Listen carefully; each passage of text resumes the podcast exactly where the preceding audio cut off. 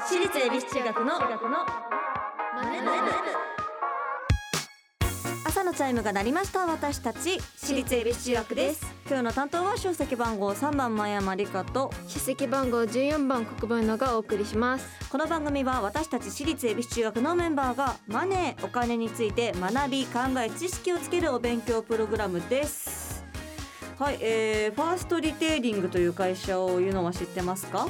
会社は知らない？会社は知らない？はい。ユニクロだったり GE を展開する会社だそうなんですけども、はい。今月そのファーストリテイリングに関するこのようなニュースが話題になりました。えそれはえ国内のグループ従業員の年収を最大でおよそ4割上げるとうん。発表したことです。知ってた？はいニュースとかめっちゃやってたから。ねやってたよね、はいなんかこれはね高い海外のその賃金水準に近づけて人材確保を強化することが狙いのようなんですけど、まあ、最大4割ってすごいよね。もうだいぶ変わるよ。すごい。ね。まあこうね物価が上がってる中での賃上げとなったわけですけどもこう経済が成長するには賃金が上がってみんながこう物を買って物価が上がって賃金が上がるを繰り返すとまあね経済が良くなっていくっていうことなんですけども、はい。まあ、もしかするとね今年は日本経済が変わる転換期になるんじゃないですか？おじゃあスターダストも探すとも？変わるかもしれない賃金上げてほしいよね。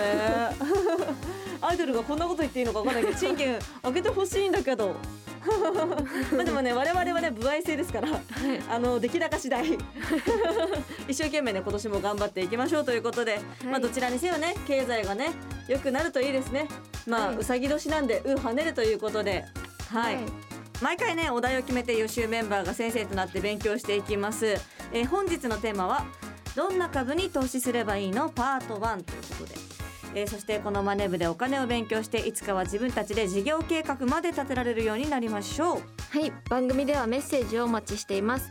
メンバーと一緒に学びたいお金にまつわる疑問質問お待ちしています。ラジオ日経エビチューマネブホームページメッセージフォームからまたツイッターハッシュタグエビチューマネブでお待ちしています。それでは私立恵比寿中学のマネ部今日も始めていきましょう。それじゃあゆの修行の挨拶お願いします。はい起立気をつけ礼私立恵比寿中学のマネ部。この番組は東京証券取引所の協力でお送りします。アリとキリギリス。いい湯だな。おやキリギリスくんじゃないか。アリ課長ご無沙汰しております。奇遇だね。東大会社を辞めてからは。念願のファイヤーを達成したのでもう投資もやめて現金にしちゃったんですよ。えもう現金にしたの？相変わらず君はお気楽ですね投資も辞めてしまうとファイヤーにならないでしょう。その点私は職場で投資を学び働きながら資産形成を続けていますよ。また投資をしようかと思うのですが買い時もわからなくなってしまって。無様だなキリギリスくん私のように賢い人は一気に現金化などせず投資と一生付き合っていくんです。退職後の資産運用法も学んでいますよ。つまりはステイマーケット。これこそが余裕を持って余裕を増やす。JPX マネブラボ。投資に関する最終決定はご自身の判断でなさいますようお願いします。東京証券取引所。私立恵比寿中学のツイッターハッシュタグエビチューマネブでお待ちしています。今日の授業はどんな株に投資すればいいの？パート1ゴロゴロゴロ。真山先生ですほらもう早く席に着きなさい。えー、えーじゃない。授業が始まったんだからおとなしく席に着きなさい。嫌です。え？もう毎回おとなしく聞くと思ったら大間違いです。どうしたんだ国防急に反抗的になって。もう反抗期に入りました。あそういうお年頃です。いやあの自ら反抗期に入ったことを宣言する反抗期の生徒っている？まあいつも先生は私たちのことを子供扱いしてねだから反抗します反抗されてるっていうか反抗し慣れてないな全然。ま あ私たちはもう子供じゃありません。まあそうだな。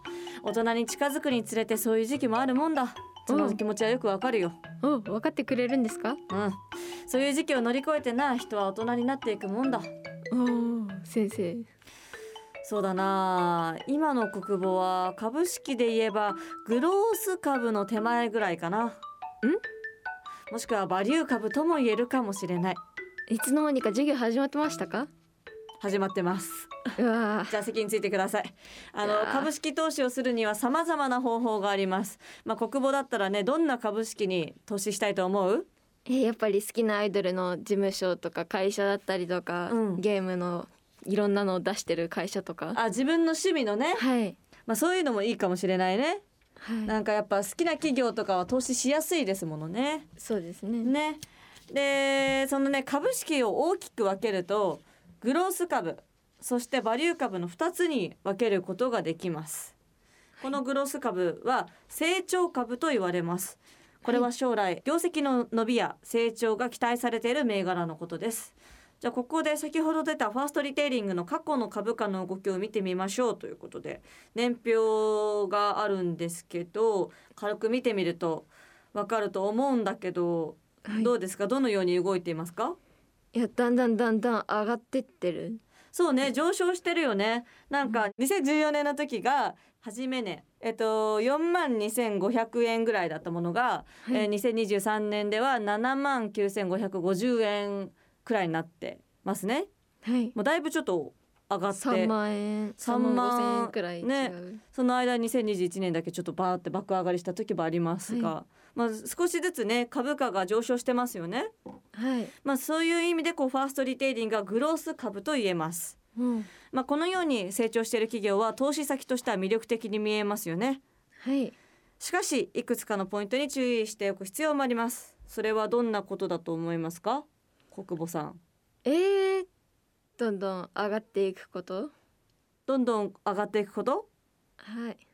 まあいいことのような感じがするね。おそのグロース株つまり成長中の企業は事業を成長させるために投資を優先していて、えっと配当金が少なかったりもしくはなかったりすることが多いそうです。おなので配当収入目当ての投資家には向きません、はい。えーまたえー成長中の企業なのでみんな投資の対象に選びますね。はい。するとその企業の現在の業績を考えてみると株価が高い。つまり割高な傾向にあります、もうそのさっき言ったその人気があるからこそ株価が上がりやすいっていうことですね、はい。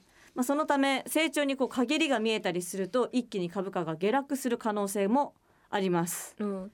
そうみんながちょっとなんかあるとあやべこの企業やべんじゃねっつってみんなが売り出しちゃって、うん。急に株価が下落しちゃうみたいなあことが危険性があるっていうことですね。になるほど。はい。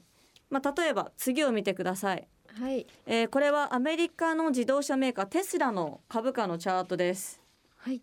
ね、2014年頃から、えー現在までありますが、まあ、一気に2020年ぐらいからかなこう一気にこう株価が上昇してきたと思ったらはい。去年あたりから急激に下がっています。うんそうなんかみんなの期待が膨らんでしまった分何かのきっかけで一気に株価が急落するリスクがあるのがグロース株のデメリットとも言えますね。はい。また反対にねバリュー株は割安株と言われます。はい企業の業績や価値と比べて現在の株価が安くなっている銘柄のことです。あの有名な投資家ウォーレン・バフェットさんはバリュー株投資で有名だそうです。はいもう周りから注目されてないため企業の実力と比べて株価が安いままの銘柄を見つけてみんなから注目される前に買っておこうというのがバリュー株投資だそうです。うんすごいねすごいよね。あのグロス株と比べてバリュー株の株価はどのような動きをする傾向があると思いますか？えいきなり上がったり下がったりがすることがある？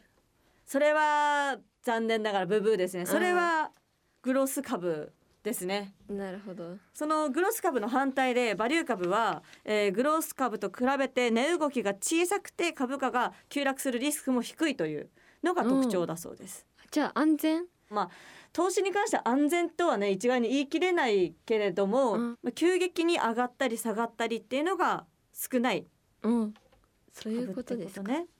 反対に言えば急激にそう株価が上がることはなくってはい。あの長期で考える必要があるっていうことですね。はい。やっぱ上がったり下がったりが小さい分だけこう資産が増えていくの時間もかかる株になるっていうことですね。はい。また絶対に株価が上昇していくわけではなくもちろん業績が悪くなればさらに株価は下がったり何年も株価が上がらないままといったリスクはあります。なのでねその企業の価値をよーく分析する必要があるということですね。はい。理解できましたか？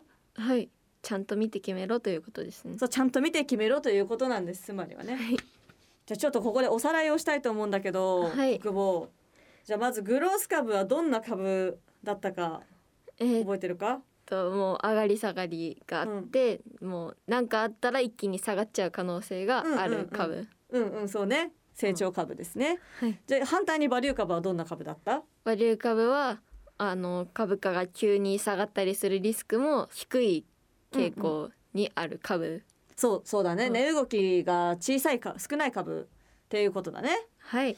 長い目で見た方がいい株ということだね。はい。さあということで今日も勉強になりましたね。最後に今日のどんな株に投資すればいいの？パート1を真山先生なりにまとめると。グロース株はメジャーアイドル。バリュー株は地下アイドル。どっちを押すのもあなた次第次回もしっかりお勉強していきたいと思います。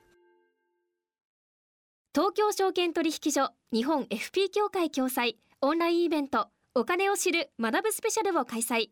厚切りジェイソンさんほか多彩な講師陣とお金について考えてみませんか？参加は無料。詳細は番組ウェブサイトのバナーから。3月11日土曜日午後1時スタート。ラジオ日経。私立恵比寿中学のマネ部私立恵比寿中学のマネ部。私立恵比寿中学のマネ部エンディングです。さあまあ今日はグロース株とバリュー株について学んでいきましたけどもし株投資するとしたらどっち言うのだった？らえー、あでも長い目で見て。あバリュー株？バリュー株か確かに。まだ若いしね。こう投資してからがねあれだけどこう期間がねどんどんどんどん積み重ねられるけど、私も26だからまだまだまあまあまあ若いは若いんだけど私だったらグロース株で一発当てたいな。夢あるよねなんかねちょっと。ね楽しそうだなって思いますが。なるほど。はい。そんな感じで告知ありますか？はいお知らせです。うん。デジタルシングル「ボイジャーが配信中です、はいそしてライブです1月31日メジャーデビュー 10th アニバーサリーツーマンゼップツアーうん放課後ロッケンロールの振り替え公演がゼップ大阪ベイサイドで開催されます。はい。はい新しい学校のリーダーズさんとの対バンです。そうですね。楽しみですね、楽しみです。そして2月4日の神戸からスタートする低学年メンバーフリーイベント武者修行フリーライブ特典会開催決定しました。はい低学年メンバーここ湯野のかえまゆなのみのライブとなります、詳しくは公式ホームページをご覧ください。頑張ってね。はい。そして2月12日エビ中 FC 会員限定ファミリーの集い2023がパシフィコ横浜国立大ホールにて開催されます。はい。はい。ぜひ聞いてください。詳しくは私立恵比寿中学オフィシャルサイトをチェックしてください。はい。はい。そして次回はどんな株に投資すればいいの？パート2ですはい、えー番組ではメッセージをお待ちしております。今日の授業の感想次回の宿題についてメンバーへのメッセージなどなど宛先はラジオ日経エビチューマネブホームページメッセージホームからまたツイッターハッシュタグエビチューマネブでお待ちしております。はい。それではまた来週私立恵比寿中学のマネ部。ここまでのお相手は出席番号3番真山理香と出席番号14番国母湯野でした。お疲れ様でした私立恵比寿中学のマネ部。この番組は東京証券取引所の協力でお送りしました。投資に関するご判断はご自身の責任において行われますようお願いいたします。